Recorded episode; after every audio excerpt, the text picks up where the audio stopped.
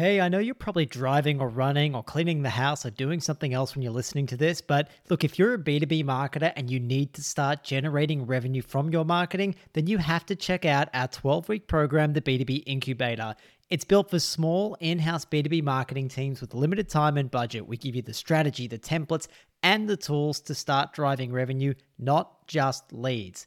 So, if you're ready to act on all the advice Kevin and I give you, next time you take that first sip of coffee in the morning, make sure you head to the b2bincubator.com and apply now. There's only 10 spots available per cohort with our next one launching in February 2024. Remember, the b2bincubator.com. Apply now so you don't miss out. We've had B2B marketing managers, CMOs, marketers in demand gen roles, and content leads, and more all go through this program and they're currently executing the demand strategy that they created in it. Again, make sure you check out the b2bincubator.com and apply now to start driving more demand and more revenue for your brand. Okay, let's get on with the show.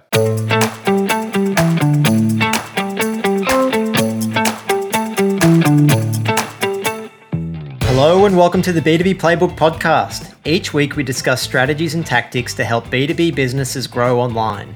We're your hosts, Kevin and George, a couple of digital marketing professionals. We've waded through the noise and made the mistakes so you don't have to. The B2B world has changed and you need to put your customers at the heart of your marketing. We'll cover how you can use our framework, the 5 Bs, to create a brand that customers are ready to buy from, love, and advocate for.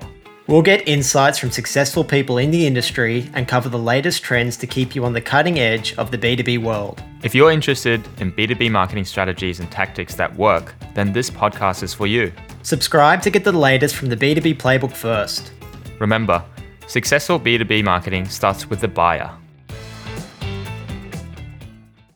Welcome back to the B2B playbook. Kevin, Kevin, you're 30. My God, how time flies. Incredible. Uh, how you feeling? How are the knees? You seem to be falling apart when I first met you four or five years ago. Um, do you feel an acceleration in you falling apart? First of all, thanks, George. Um, big 3 0, yes. Lucky enough to have some friends and family uh, over the week um, to catch up with. And no, my knees aren't accelerating in the deterioration. I actually think I'm pretty stable these days. Um, famous last words, touch wood, all that. But uh, yeah, we'll see how long this brief period of reprieve lasts. You you are stable in the same way that Mr. Burns' immune system is stable. And you got all those germs, and you got all those germs just trying to fit through at one time, which causes the blockage, meaning nothing can get through, is impenetrable. That's it. That's it. That is presumably how I'm still here, still kicking. oh, very good. Well, uh, it's good to see you alive and well and uh, ready to, to kick on through your dirty 30s, Kev. Dirty 30s. Very good, George. Very good. All right, Kev. Well, this is going to be a great episode because we're kicking into really the first part of B Seen, which is the third B in our five Bs framework. Last week, we just gave a bit of an introduction into Be Seen and told people about the two ways that they can really use Be Seen to amplify the awesome work that they've done in the first two stages of our framework, which is Be Ready and Be Helpful. And as a quick reminder for our listeners, and for those who I guess haven't uh, come across the podcast, this is one of their first episodes the first season that we spoke about that was Be Ready. And we spent about 18 episodes talking about how you can lay the foundations to deeply understand your customer so then you can have a very solid understanding of them, who they are, what their pain points are, and where they live online to then inform the rest of your marketing strategy. And then last season, we spoke all about how to be helpful at scale, and we called that Be Seen. And now we're covering Be Seen, which is the third B. And Kev, do you want to give our listeners just a quick overview again of what Be Seen is? Sure thing, George. And just a quick correction uh, George said be seen as the second B, but it is be helpful. Oh, thank That's you, Kevin. listeners. So just in case you were getting confused there, that is um, what do you call that? A Freudian slip? What is it? Yeah, I don't know. thank you, mate. It's good to have you so so measured and wise. Now you're old and thirty, and I'm only 29 and three quarters. So appreciate you jumping in there. Uh, before you know it, George, you'll be joining me in the 30, 30 club. Um, anyways, to the matter at hand, be seen. Uh, as as George said, that is what we're covering this season, and it's all about amplifying the reach and impact of that helpful and expert content you're putting out there ensuring that you're getting the maximum impact out of your effort so you can reinvest the return and keep scaling. In short, you are amplifying your helpful content to make sure it gets to the right people and more of the right people, and therefore accelerate your growth. When we talk about your growth, obviously we mean your B2B marketing strategy and your B2B marketing. And as George said, Today, we're digging into the first part of Be Seen, um, or at least the first part we want to talk about, which is the ABM approach, account based marketing approach. We're going to give a quick introduction to what it is, what it involves, and then we're going to dive into each part of that ABM approach as we see it and as we've, I guess, collated um, across our travels and experience into what we think is um, a very good framework or starting point to kick into it uh, and to get your ABM marketing off the ground. I actually think it's one of the most fun parts, Kevin, of B2B because it allows you to be really creative and personalized. And I think we'll probably just dig into exactly what ABM is there so people can understand why I love it so much, why I think it allows you to be so, so creative. Well, account based marketing or ABM, it's really about narrowing your focus on a smaller number of accounts and then creating really highly personalized experiences, communications, and campaigns to win their business. It's about really figuring out who your best fit accounts are with the most value potential and then using playbooks to build relationships with them and win them over. This is really a contrary approach to scattering marketing and sort of spraying the field to get as many leads in as possible, regardless of quality, and trying to work through all those leads. And so many are just going to be absolute rubbish and will never be your customers at all. It's instead taking a really tailored, personalized approach to a select few accounts. For our listeners that have implemented a demand gen and helpful content strategy, ABM will really help identify a segment of high value, high intent customers, and then we're going to work with sales and marketing to nurture and convert them. Now, listeners, if that sounds a little bit familiar, we do think there's a lot of crossover with the ABM approach and that 80 20 principle we've talked about in a few occasions. This is effectively a very good application or practical application of that principle into a very specific part of the Be Seen part of our framework. So keep that 80 20 principle in mind because really that is the focus. You're honing in on that high value, high intent group of customers and really nurturing and converting just them. All right, George, I'm going to let you cover off on some of the benefits um, of the ABM approach for our listeners before we really dig into what's involved or entailed in setting up that approach so that our listeners can get a sense of what they're really trying to achieve. Yeah, Kev. Uh, some of the really key benefits are uh, the alignment of sales and marketing. So we know that very often these two functions can be at odds with each other. Sometimes marketing is in service of sales, and the two just don't really see eye to eye. But the beauty of ABM is it gets the two really working together to win key accounts with personalized messaging. So we'll dive into that deeper later on, but that's a really key benefit. Another one is it really makes you the best choice for your dream customer accounts of the highest value. So, as part of that 80 20 analysis, we're identifying who our best customers are, who our dream accounts are, and very often they are the ones who are the highest value to you and then we're actually tailoring our messaging and a solution to be the best fit to them. You'll also get measurable impact from ABM campaigns. There's a very measurable input versus output from beginning to the end of the campaign, which is fantastic. You'll also get stronger customer relationships as a result of winning them over through account based marketing because it is such a highly tailored, highly personalized approach. And of course, we've said it many times on this podcast, but the benefit of stronger customer relationships means they're easy to retain. It leads to more referrals. They become advocates of your business and they really help become part of that engine that's fueling your company's growth. And then finally, Kev, one of the great benefits to ABM is it actually informs your content and demand gen strategy further because it's actually forcing you to take a really narrow focus on a select group of really high value customers and creating tailored experiences around them. They're actually things that we can then amplify as part of our demand gen strategy. So it's great for narrowing your focus. Yeah, and then taking the learnings and expanding it once again. All right, listeners. So, if any of those benefits sound like they are things that you want to get out of your B2B marketing, or it sounds like things that could solve your main pain points, whether that might be having a tough time working together with sales or efficiently with sales, or even communicating with sales, or just getting to know your dream customers and high value accounts better and across the line into being a paid customer and a valued customer, then ABM. It's the approach that you should really be digging deeper into with us in the coming episodes.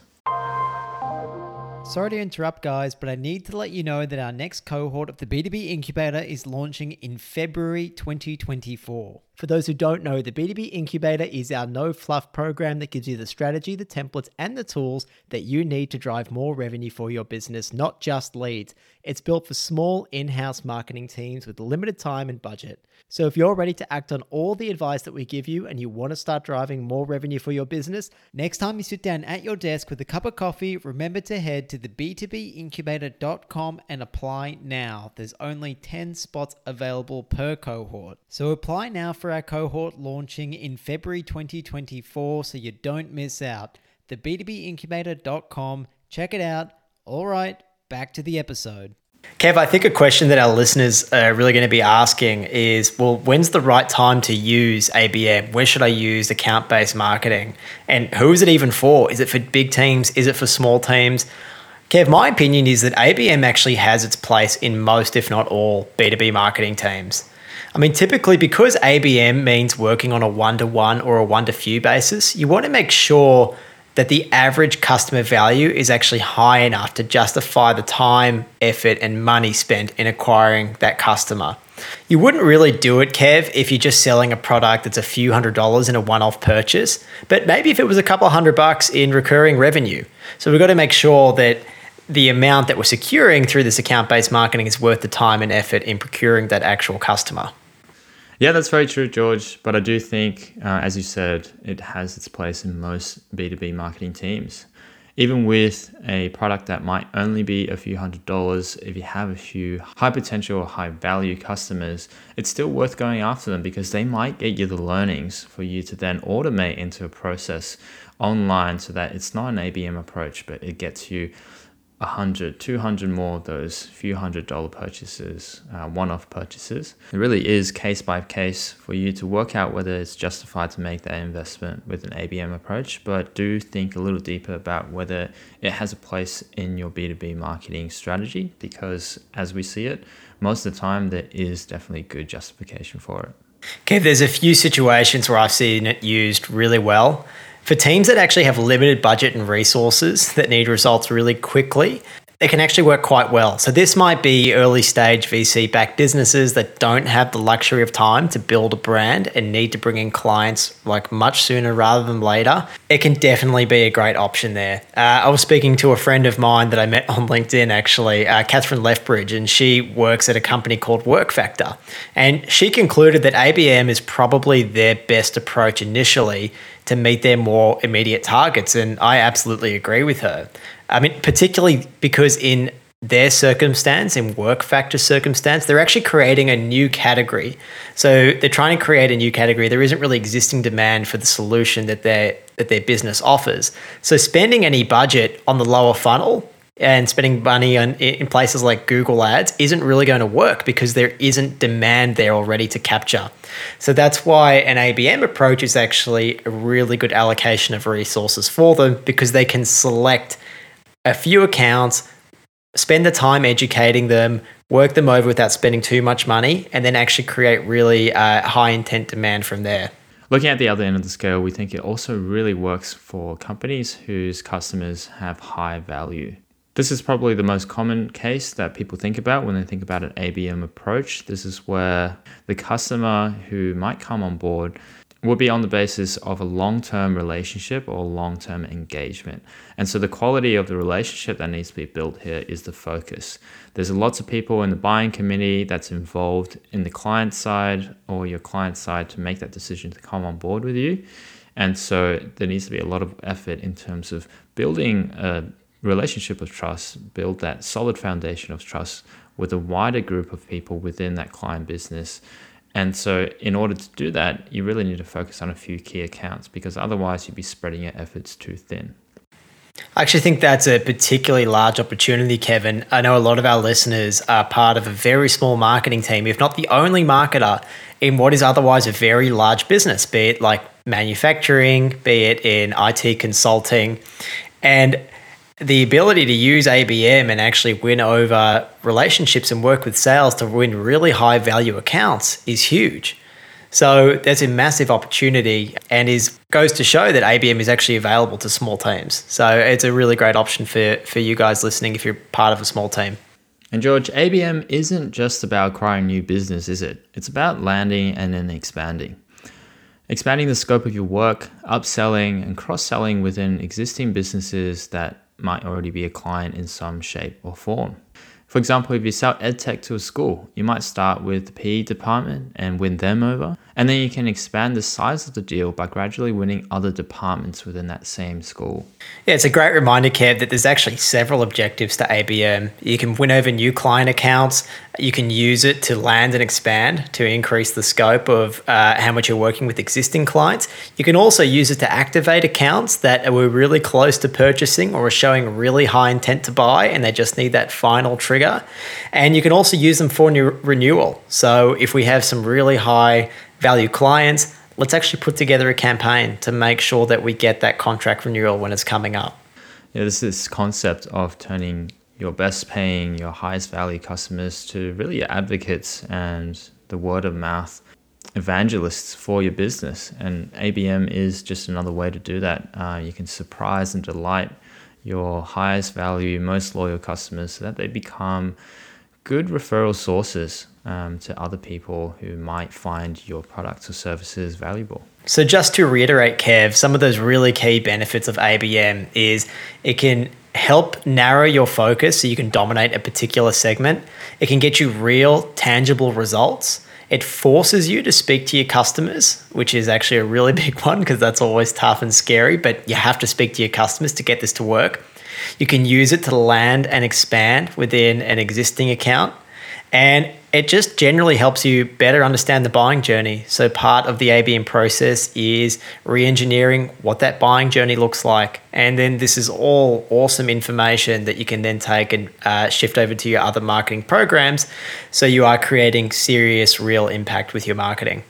All right, George, let's give our listeners a quick overview of the steps within an ABM approach that we're going to be talking about in the coming episodes.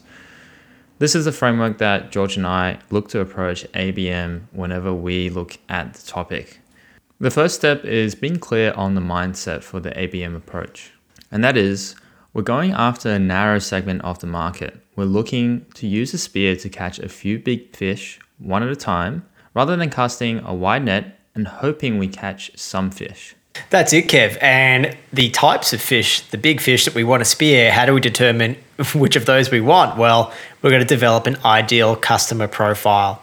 And we base that on who our dream customers are, our best ones. And we've spoken before about applying the 80 20 rule to your business to come up with the 20% of your customers, which are driving the 80% of the results. And we'll share more information on exactly how to apply that to your business again when we deal with this uh, in a later episode.